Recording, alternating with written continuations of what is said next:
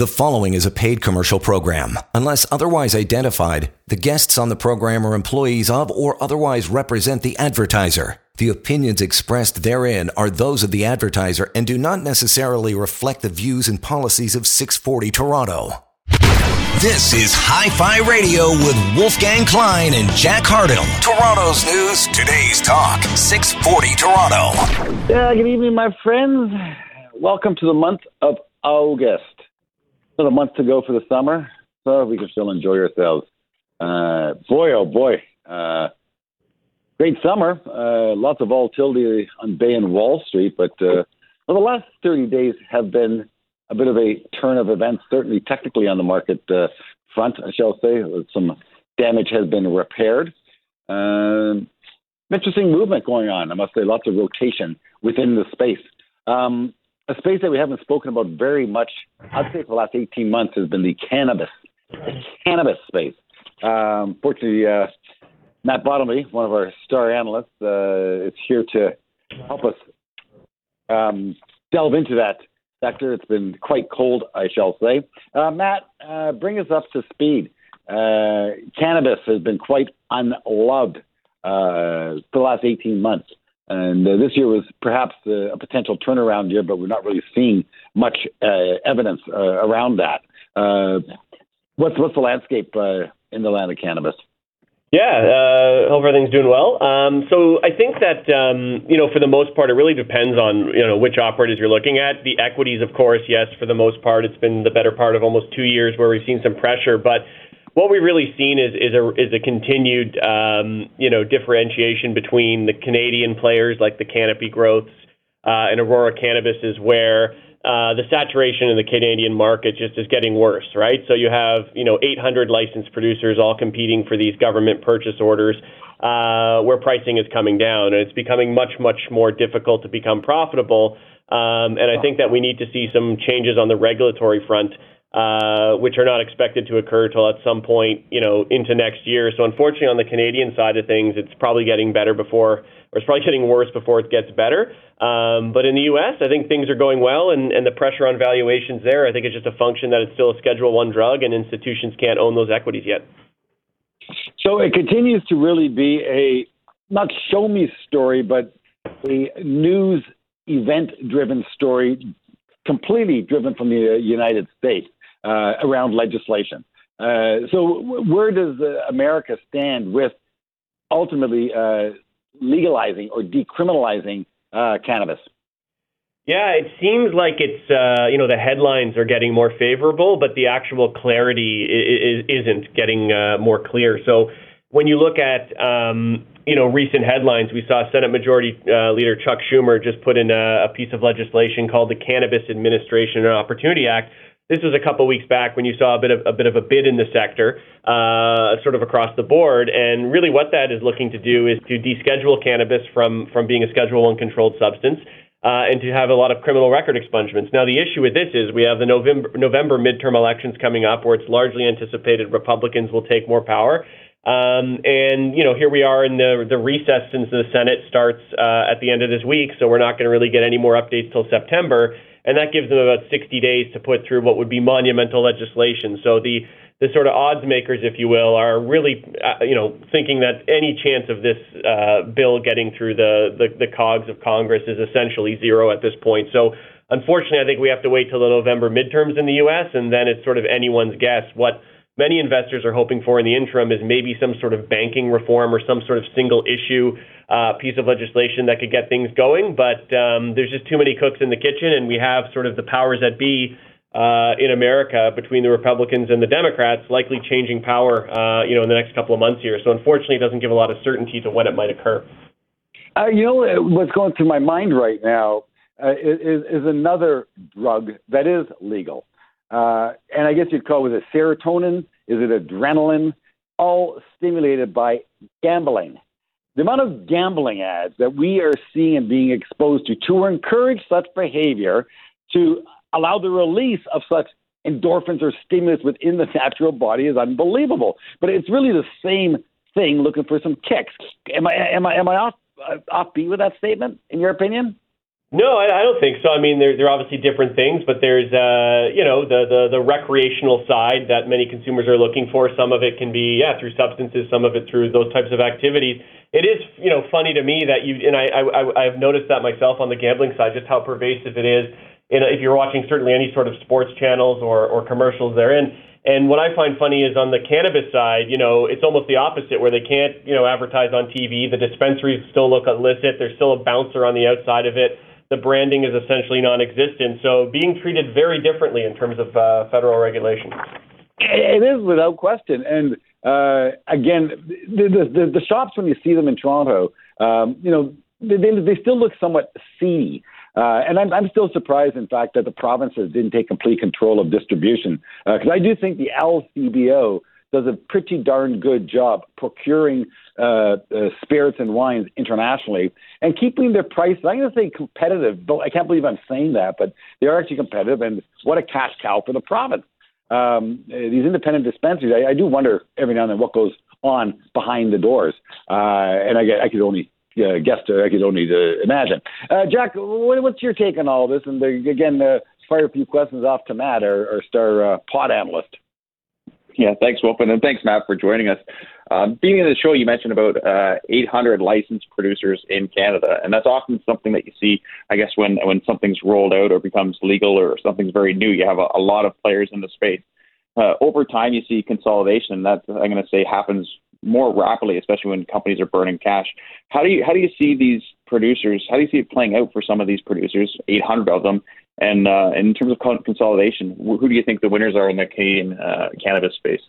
Well, yeah, we've seen a lot of deals in the last couple of years, and the challenge with consolidation in uh, the Canadian market is what exactly are you buying uh, outside of the infrastructure and you know the facility and, and, and the grow, which you know clearly there's there's been almost you know a saturation of that. Well, not almost. There's been clearly a saturation of that given all the write-offs you see in the sector. So outside of the tangible assets, not a lot of these brands seemingly have you know longer term goodwill or, or brand equity right now. We've seen a lot of deals in this space where you purchase you know, an LP that might have a couple percentage market shares, and then once everything gets consolidated, everything's sort of on a on a declining basis thereafter. So I think outside of consolidation, probably what's happening now and, and what's going to happen first is just the operators that are clearly not being able to turn a profit, that you know do not have critical master scale, that are not large public companies. I think those operators are eventually going to go by the wayside and really my view of when you know M&A might make sense in terms of buying other LPs for their domestic presence really doesn't make sense in my opinion until the regulations change where brands can actually be built. I don't think the average Joe or Jane on the street really can name a lot of cannabis brands outside of the public companies themselves. So I think because of that, M&A in this sector will probably be more peripheral. So we've seen, you know, Tilray buy some craft brewers in uh, in, in, in the United States. We've seen um, you know, a couple of uh, infrastructure builds out in Portugal to help supply what's soon to be hopefully the German market. So things that aren't actually related to the domestic opportunity in Canada is where I think you'll see M&A first. And then, you know, once the regulations get cleaned up a little bit, maybe then it makes sense to have, you know, tuck on or tuck in acquisitions for, for brands that start getting a little more awareness as this market evolves. And what type of regulation change is required to, I guess, start to be able to build these brands. I would assume it's around marketing uh, and the likes of the, you know, it really is a commodity and has to be differentiated. So how does uh, regulation change so that these companies can advertise, build brands, uh, and create good marketing strategies? Yeah, well, I think the ability to obviously have sort of legacy media, um, you know, things like on the ice at a Leafs game or, uh, you know, just advertisements on television, um, you know, those are sort of more traditional. But I think even the stores themselves act as a bit of a deterrent um, for for new consumers to come in. People that have already you know consumed cannabis uh, with a level of regularity may not care, but if you're someone that's walking down the street anywhere in Toronto and you never tried cannabis before, the, the stores aren't that welcoming. And when you walk into the stores, all the products are behind another room. Even when you get the products, they come in a little almost brown bag. There's no advertising on it, so it's really not conducive to having the new person that you know may not be a historical cannabis consumer try what are going to be eventually branded products down the road. So I think you have to make these stores look a little more welcoming. Uh, and I think you have to have just the overall federal regulation of what is allowed to be done when it comes to you know legacy type of media uh, before you're going to see sort of this next leg of growth, which is going to be consumers that really haven't participated yet, uh, one way or the other. You listen to Hi-Fi Radio. 640 Toronto, each and every Saturday. Jack Hartle and myself, Wolfgang Klein, spend an hour with you, bringing you the latest and smartest minds on Bay and Wall Street to help all of us learn how to, well, build wealth. That's what it's all about, building wealth. Uh, Matt, we're going to uh, take a quick break and get right back to our discussion on cannabis. Uh, Matt Bottomley, uh, one of our key analysts, uh, focusing on the domestic and international uh, cannabis sector. I do want to talk international with him coming out of the break, specifically Europe and see how far along the road they are to going illegal. Let's make it right back to the show. Hi-Fi Radio 640 Toronto. Let's take a break. Wolf and Jack will continue their in-depth discussion about money. You're listening to Hi-Fi Radio on 640 Toronto. You're listening to a paid commercial program. Unless otherwise identified, guests on the program are employees of or otherwise represent the advertiser. The opinions expressed therein are those of the advertiser and do not necessarily reflect the views and policies of 640 Toronto.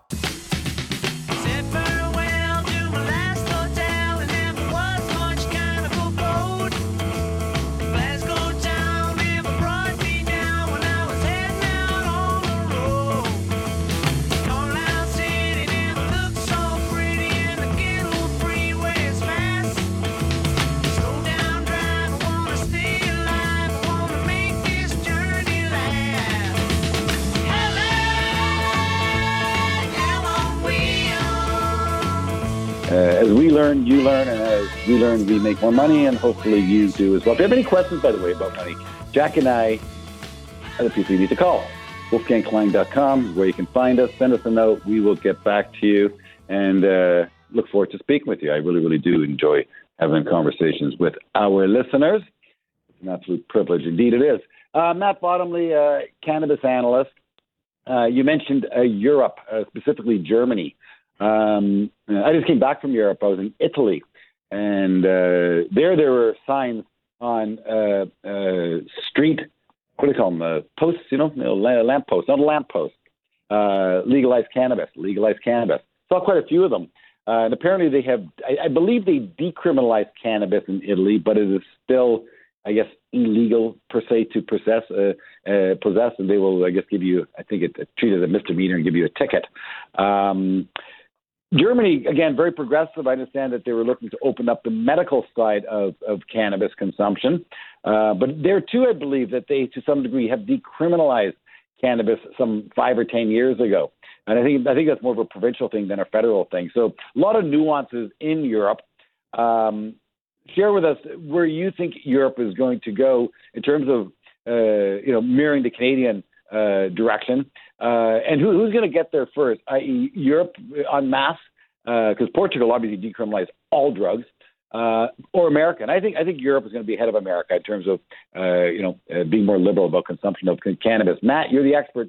Share with us uh, your viewpoints.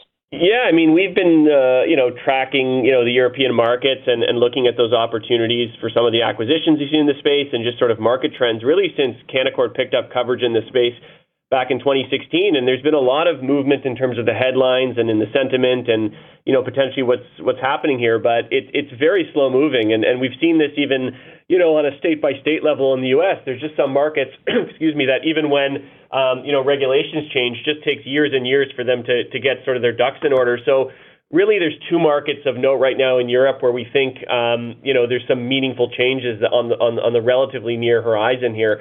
Um, and Germany is one of them, and the other is Israel. Both are looking to um, legalize adult use cannabis uh, potentially in, in the coming 12 months here. So although that's great for the potential market TAMs and, all the different, you know, maybe even Canadian operators that can go and supply there, and some of them are already doing it from a medical standpoint, you know, I think even if legalization happens a year out, you know, that's when the clock the clock starts, and it could be you know several more years after that before we we see anything. So I don't think there's any winners or losers you can handicap right now, just given that licenses obviously haven't even been issued, and we don't really even know what the rules of of, of the game are there. But certainly, you have a lot of expertise coming out of Canada, and Tilray has.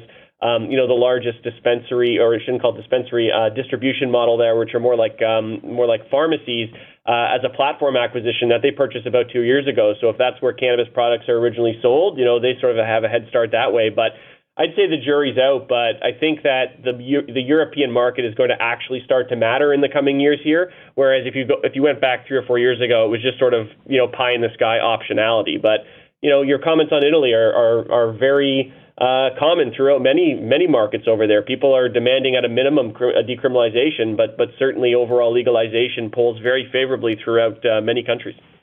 It, does indeed. Um, I go back to uh, commoditization of cannabis. I've been saying this from the get go that cannabis is very easy to grow, no more difficult than growing tomatoes. Um, the, the, so how do you differentiate? And I, I now think about um, Molson, Labatt, uh, right? Molson and Labatt. That's what we had in Canada forever. Uh, it, it was a two horse race, and they basically got consolidated and gobbled up as well. Budweiser took one, and I can't remember what happened to the other one. It got bought by, I guess, the Brazilian company. Um, highly fragmented space right now, uh, cannabis. In a commodity driven world, uh, you got to think it's going to end up as an oligopoly with one or two major players with brands around their bud. Uh, and we spoke, we, we opened the show with this, but I don't think it's, it, just because of the peculiarities of the sector, I don't really see that happening anytime soon, Matt. Uh, again, due to regulation, due to the n- newness of it, and yet we're all other substances seem to be having a greater challenge finding media that will accept them. In other words, you cannot advertise cigarettes anywhere. Uh, the Molson Indy no longer is the Molson Indy for, for again because it, it, it, it, it it's booze and, and driving. You can't put, line those two up. The Benson and Hedges Symphony of Fires can't even take place anymore. Uh, so a bunch of smoke in the sky from fireworks, you can't do that.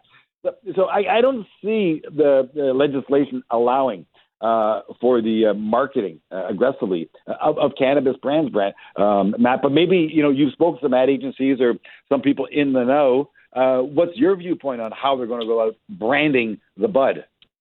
Well, it's certainly a challenge, um, just because I think the main, you know, the main concern from a regulatory standpoint is not being promotional uh, to sort of younger demographics, right? So yep. uh, the age of uh, consumption uh, is is definitely lined up with alcohol, so it, it's going to be similar in that way. But you know, the jury is out a little bit with respect to from a from a health and, and medical perspective. What does high consumption of THC do to someone that you know it doesn't have a fully formed uh, you know, frontal cortex, and and you know that could get you into the early 20s before that happens. So they want to be cautious on that. Um, but I think if you look at alcohol, outside of you know your example with the Molson Indy and, and things that are like that, alcohol is pretty liberal in terms of the overall um, you know, ability to advertise here. You could wrap a Budweiser, you know, advertisement on a TTC bus. So I don't think we're going to get there out of the gate, but you know, it's going to be something that I think is slow and steady. I think cannabis consumption in Canada has to become a little more normalized.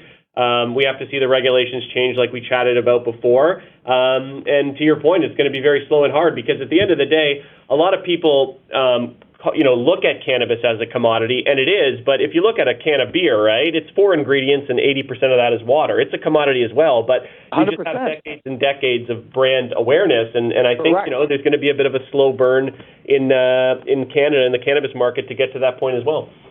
Yeah, it, I, I don't know if, if I, I can't see in the next ten years, Matt, um, true brands of cannabis uh, coming to market. Obviously, there's street brands, Kush and Touche and whatever. I'm not, I don't know what they are, but there are street brands.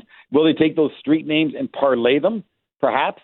Uh, but will the uh, will the uh, regulating body of communication allow for it? Again, you know, marijuana is sort of a, a, a pack of smokes and, and, a case of beer all in one. You smoke it and uh, it, it, it, intoxifies you. No different than a can of beer and a pack of. So I find that one to be very, very uh, tricky. Um, Matt, uh, you know what's incredible as well is, is the darling of them all.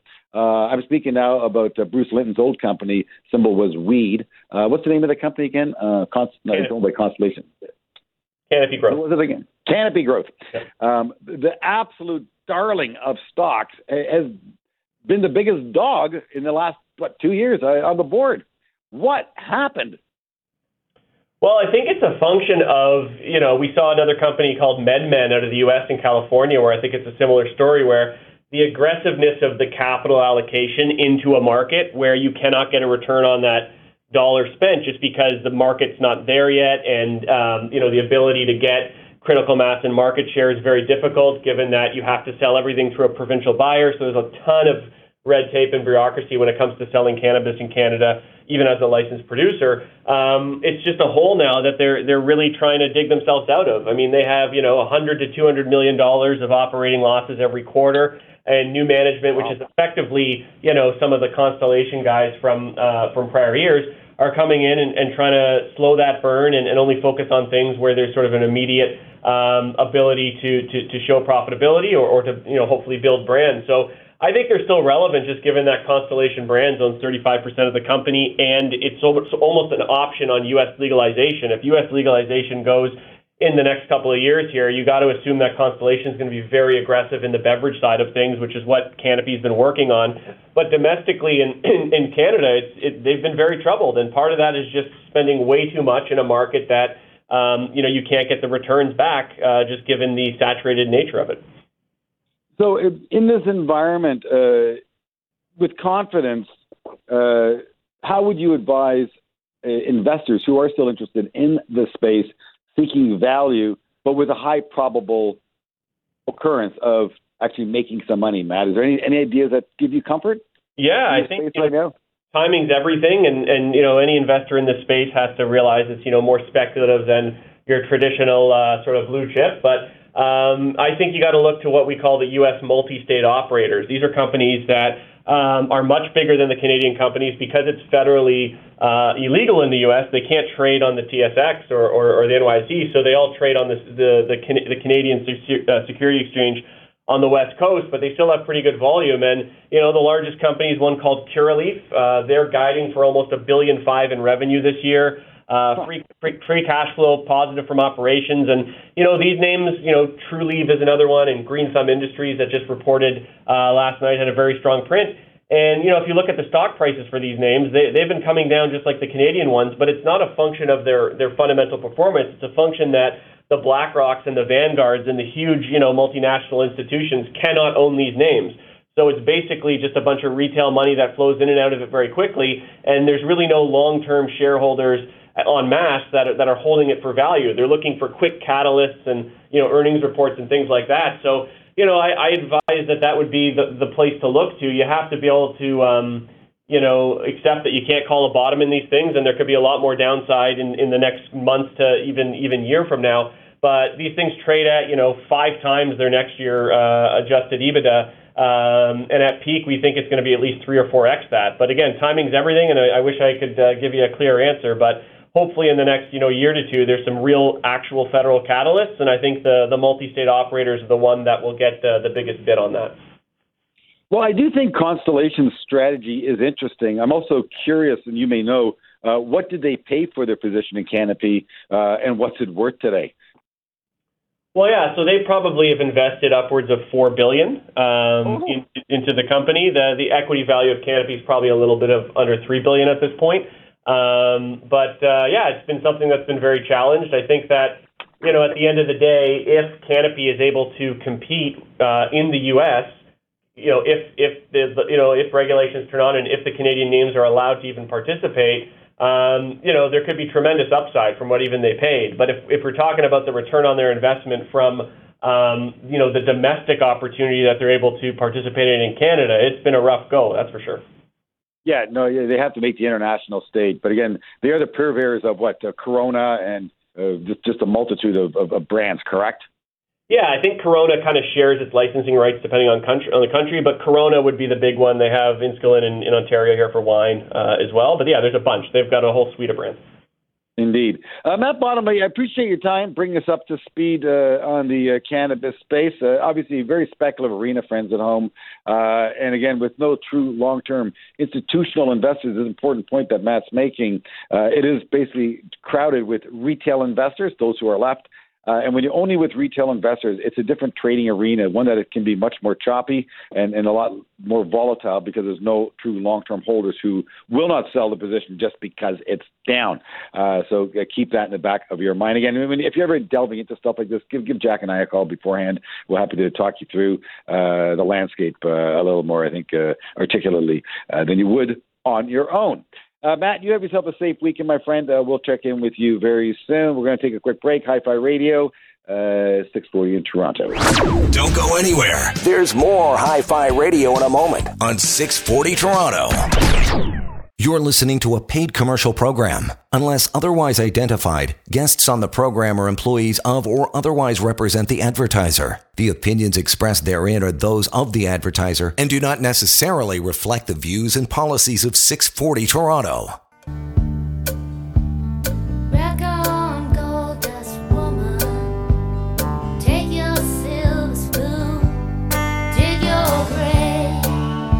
Back, my friends. I was actually waiting for the chorus line there, but uh, bit of a long intro. Gold Dust Woman. I think to talk about heroin in that one. I think that's what it's all about. Uh, but we're going to talk about gold. Gold indeed. Uh, Jamie Carrasco, uh, portfolio manager with Canaccord, good friend of ours. Um, very creative individual, just thinks differently. He's from Latin America. Uh, so his experience there with his local government and with, I guess, throughout the continent is one of suspect. And when you don't trust your government, well, you think differently because of historic uh, past. Uh, it's as simple as that. Uh, so Jamie likes gold. Jamie is leery of the international monetary system. It's the money system that you and I abide by. Um, Jamie, uh, your space, my friend, the land of crypto, the land of gold, it's going to dust, man. Doesn't look good. Doesn't look good. And I own some gold. I hate gold. Why I go back to gold, I don't know. I somehow get lured back into it, and then it's going to at it to me. Fortunately, when I go into stuff like that, I go small. And if you go small, you really can't get hurt. The name of the game is to have capital so you can come back to the party tomorrow. So don't lose all your money. Jack, how can you lose all your money? The two biggest mistakes people can make and put them at risk to losing all their money before we get to Jamie? Thanks, Wolf. we've seen this actually the last couple of weeks. We've seen it a couple of times: concentration, Wolf, and leverage. And um, avoid those two things, and you'll be a lot better off. That's for sure as a long-term investor. Concentration risk. That means putting all of your eggs in one basket. Uh, you know, some say put them all in one basket and guard them with your life. But when it comes to the world of high finance, don't do that. Is diversify yourself. But you're not all crypto. You're not all tech. You're not all oil. Not all gold. A little bit of this, a little bit of that, and of quality. Always of quality. Uh, and the second one Jack mentioned is leverage, using borrowed money. I'll tell you what happened before we get to Jamie.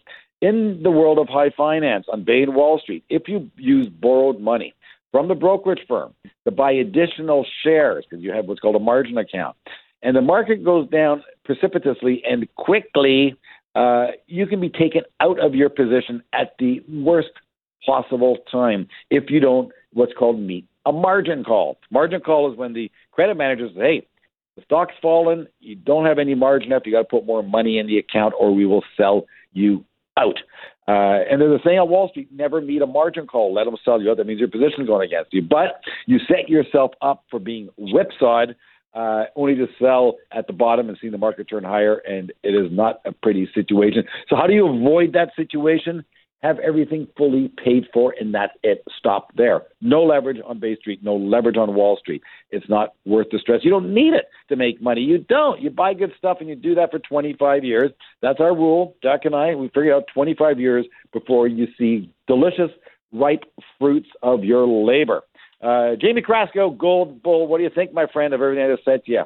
Talk to me. The most important thing is the fact that nobody owns any gold. I know that everybody hates it, but if you look at asset allocation, it's less than half of 1% of people's investments. And I think that is a mistake. And I think back to what you were saying about strategy, asset allocation, discipline. If you're not, if you're only going to have a five percent allocation and it's reduced in size now to one percent, it would make sense to just rebalance and bring it back and have the discipline to have some good quality gold companies. However, here we are back above 1800. We hit 1650. Everybody was selling. Nobody owns it. But central banks are stuck in a pickle because what are they going to do this time? The balance sheets are still at 35 trillion. Uh, in 2008, they were at 1 trillion. They're going to have to print way more money, and that's going to be highly inflationary. So, you know, I think it's still a safe place to be. It's a safe harbor. Nobody owns it, and I think the money's going to be coming in. In, in terms of printing money, Jamie, um, let's, let's talk about that. As as the central banks reduce their balance sheets, uh, what activity are they doing at that point? As, as they reduce their balance sheets and try to reduce the amount of bonds on their balance sheets, are central banks then going to be printing money or taking money out of the system? Well, first of all, they're not reducing their balance sheets. They keep telling us they're tapering, but in Europe and Japan now, they're printing money because they got to control the yield curve. They can't allow interest rates to go up. The Fed hasn't tapered at all, and they've been the biggest buyer in the last auctions over the last two months. Nobody's buying U.S. treasuries. So the Fed will have to step in and buy. On top of that, there's an election coming. Look at what's happening, how quickly the economy is slowing down in the U.S. because there's so much debt. Just a little bit of interest rate rise has created a massive problem in the, on the interest rate expense. So what we have is a Latin American inflationary storm. I'm glad you mentioned Latin America earlier because this is exactly the same thing, but in massively bigger levels of debt because it's the U.S. that's been borrowing the money. It's Europe. It's Japan. So, you know, we can talk about taper, but show me the taper first. There hasn't been any. Jack, I want you to pipe in here. Uh, you're, you're my economist. Um, please, uh, your, your viewpoints on, on, on gold levels of debt and inflation. Uh, is it being going to be contained in North America, or is it going to go Latin American style? Well, it remains to be seen, Wolf. But I will say that gold is supposed to do well in a deflationary environment, and it's supposed to do well in an inflationary environment. And um, again, like you said, we haven't had a whole lot of success investing in gold. Uh, we've kept it small.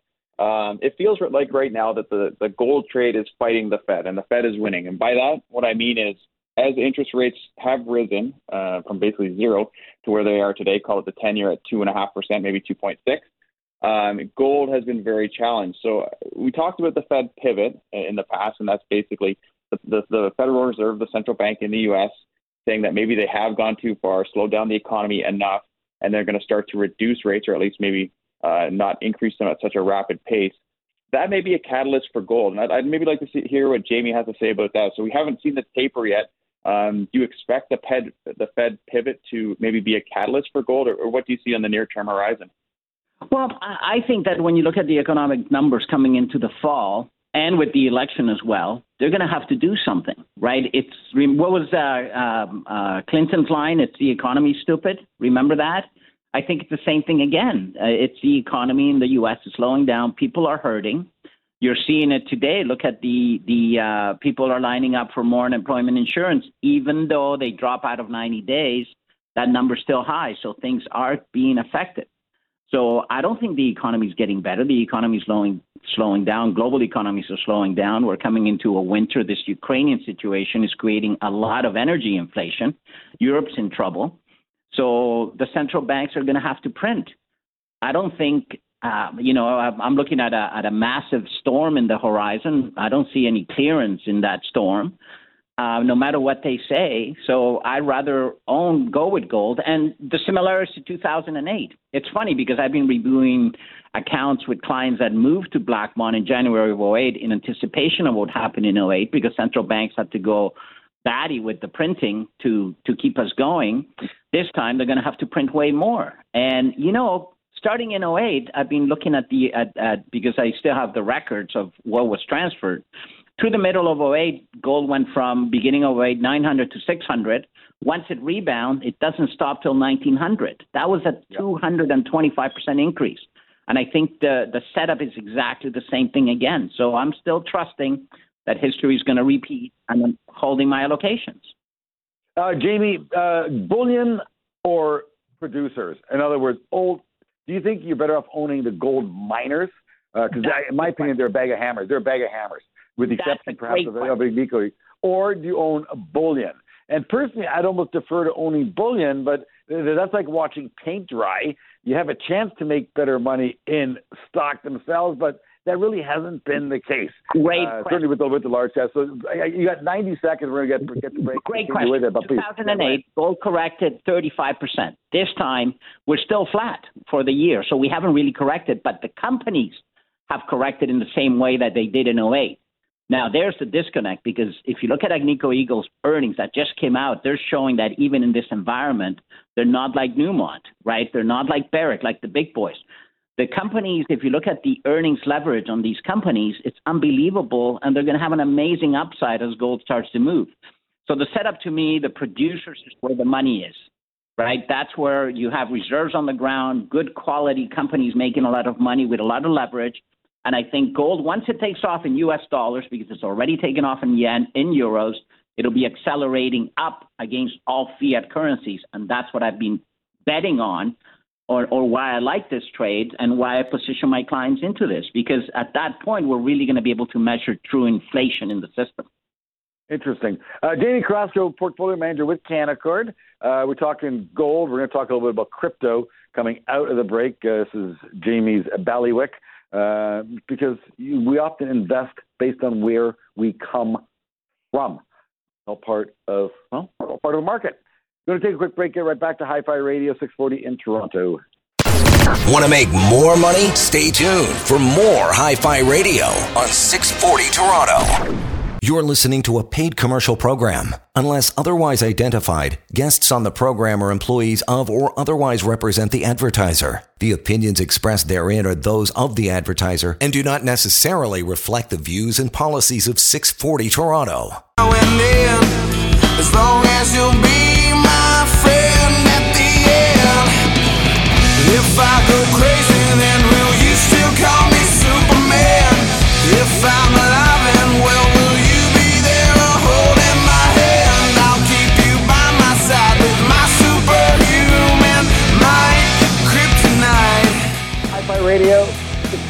640 Toronto. I am Wolfgang Klein. Call me a money doctor. Not feeling so good about your money? Call us. You're feeling great about your money? Call us. Any questions about money? Call us. That's what we do. We do Money Jack and I. Big picture, granular, everything in between. So from and estate planning, financial planning, risk management, which is insurance, tax planning, which ties into insurance as well, uh, entering into retirement, cash flow analysis, cash needs, how to draw down your account, where will the money come from, most efficient ways of. There's a lot of stuff, as perhaps you can hear. Uh, that's what we do. We help clients with that, and ultimately we build beautiful portfolios that stand the test of time. Uh, gold is biblical. It stands. It stood the test of time, no question about it. That's the commodity itself. Will crypto stand the test of time? Jamie Carrasco. Definitely. It's like the internet, it can't be stopped.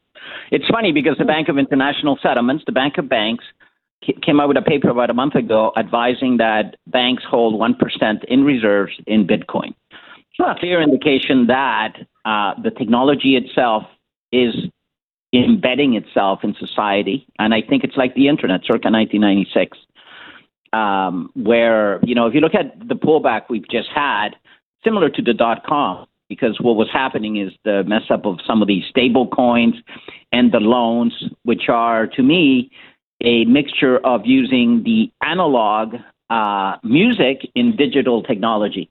The, de- the the old centralized banking system and the new tools of the decentralized blockchain system are not going to work together, and that's why those things are blowing up. But the technology itself works.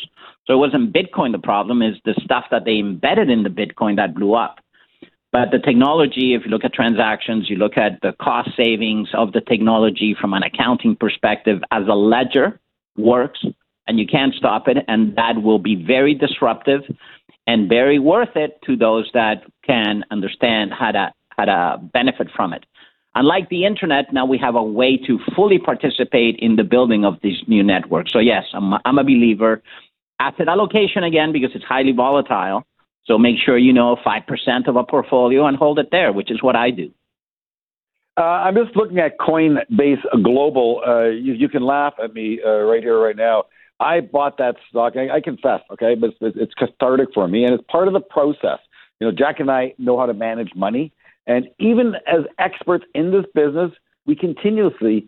Well, I don't know if you want to call them mistakes. It's about probabilities, I believe. You, you got to deal with customers at the casino door. Some customers will be winners, and others will be losers. But the casino at the end tends to make no, doesn't tend it does make money. And so again, it, as long as you're in the market and good stuff over time, you will do just fine. But there will be some bumps along the way, and you have to accept it as a cost of admission. So my Coinbase Global trade, I literally I must have had the high print plus or minus one percent, and I sold it. I swear to God, Jamie, at fifty what fifty two bucks. I couldn't take it anymore. I said I got such a loss in this thing. Uh, we're in, we're in the middle of the year. Tax loss selling in the United States takes place in September, so that's when weak stocks become weaker. Uh, and I said, time to deploy the money. And I said, Jack, I'm probably going to mark the low print on this stock. I tend to, you know, when something gets so bad, I, I tend to sell really at the wrong point, and I'll probably mark the low print So I'm going to, again, be cathartic and share that with the audience right here, right now. Uh, stock is up, but 80% before I sold it. I sold it at 53. It's now 94, Jamie, uh, a month later. And so, so there's a lesson to be learned, and I, I'm not surprised by this. I sort of expected it, took my loss anyways. But when the market turns, it turns so quickly. And, and that's usually a third of the, it can often be a third of the move that most people who think that they, they can get out and get back in miss that easy part of the trade, but it's never easy when you're in the middle of it. Uh, speak to that, Jamie, about the way this stuff can turn. Uh, and Bitcoin at 21,000, you know, what's, what's your forecast for it? How does it play out? Does it go lower than higher? Does it go higher from there? What, what's your guesstimation? I think odd-wise, 80% that we've already hit the low for this cycle, and I think that will be marked. Um, there was a company called um, uh, Global Strategy by Michael Saylor that had spent some of its cash buying Bitcoin. That was the big news in this in the upside of this cycle. He was just taken down as the CFO. He's being moved aside, and I bet you the new management is going to sell all the Bitcoin that he bought, and that'll mark the bottom for this cycle. You know, always happens when uh, when when uh, at these levels. Bottom line, asset allocation. Uh, my bit, my my minor position from 2020 to the end of 2021 was up 2,400 percent. But I kept taking profits, taking profits, cutting it back, cutting it back, and then I held. I've held what was, you know, that five percent or whatever it was that I had in the accounts, and now I've been buying it back on this down dip, right? So asset allocation is key. It's volatile, but the technology is here to stay. That that's um, you know, and I've been in it since about 2018 with Hive. Uh, and by the way, one of the good things about Canaccord is our research. We're one of the few firms that actually follows the sector, and there we have some really good analysts following this uh, this sector. And I would defer to them in terms of what companies to buy. But again, make sure that you maintain an asset allocation, and the technology is going to be very transformative. Well, I, I wholeheartedly agree with you on the ledger uh, and it is here to stay. Uh, probably similar to the similar to the cannabis space, there are a lot of participants right now. Uh, that industry will get consolidated. Uh, the issue around as well, again, we we're, the show's wrap, we're going to wrap up here, but the amount of fraud um, and dubious activity that you are now hearing about that has taken place or had taken place in the land of crypto on an international basis. Uh, again, I think it, was that the dot coms in 2003. There will always be some of that. There's no question about it. I think this just opened the gate up to to, to further dubious activity because it, it's, it's, it came from the dark web, so to speak. You know, crypto was supposed to allow um, criminals to fund their activities. Obviously, not the case. Obviously, a very legitimate uh, uh, entity through what's known as blockchain. Out of time. Jamie Carrasco, portfolio manager, Canaccord, expert in uh, alternative asset management, I shall say. Uh, great to have you on the show. It really is. I enjoy. Always a pleasure, guys. Yeah, you have yourself a great weekend. Jack Hardill, portfolio manager, partner of the Wolf on Bay Street, uh, producer of the show, I shall say, uh, and a very fine student of broadcasting. Indeed, a student, as we all are. We're students of the business. Uh, and we are your student, my friends. If you have any questions about money, wolfgangklein.com is all you need to check out. We'll take care of you. Have a great weekend. Speak to you next Saturday. You've been listening to Hi Fi Radio with Wolfgang Klein and Jack Hardill, portfolio managers at Canaccord Genuity Wealth Management. For questions about today's show or any questions about money, email Wolf and Jack at wolfgangklein.com. Hi Fi Radio, for the love of money. Join us again next week. The preceding was a paid commercial program. Unless otherwise identified, the guests on the program are employees of or otherwise represent the advertiser. The opinions expressed therein are those of the advertiser and do not necessarily reflect the views and policies of 640 Toronto.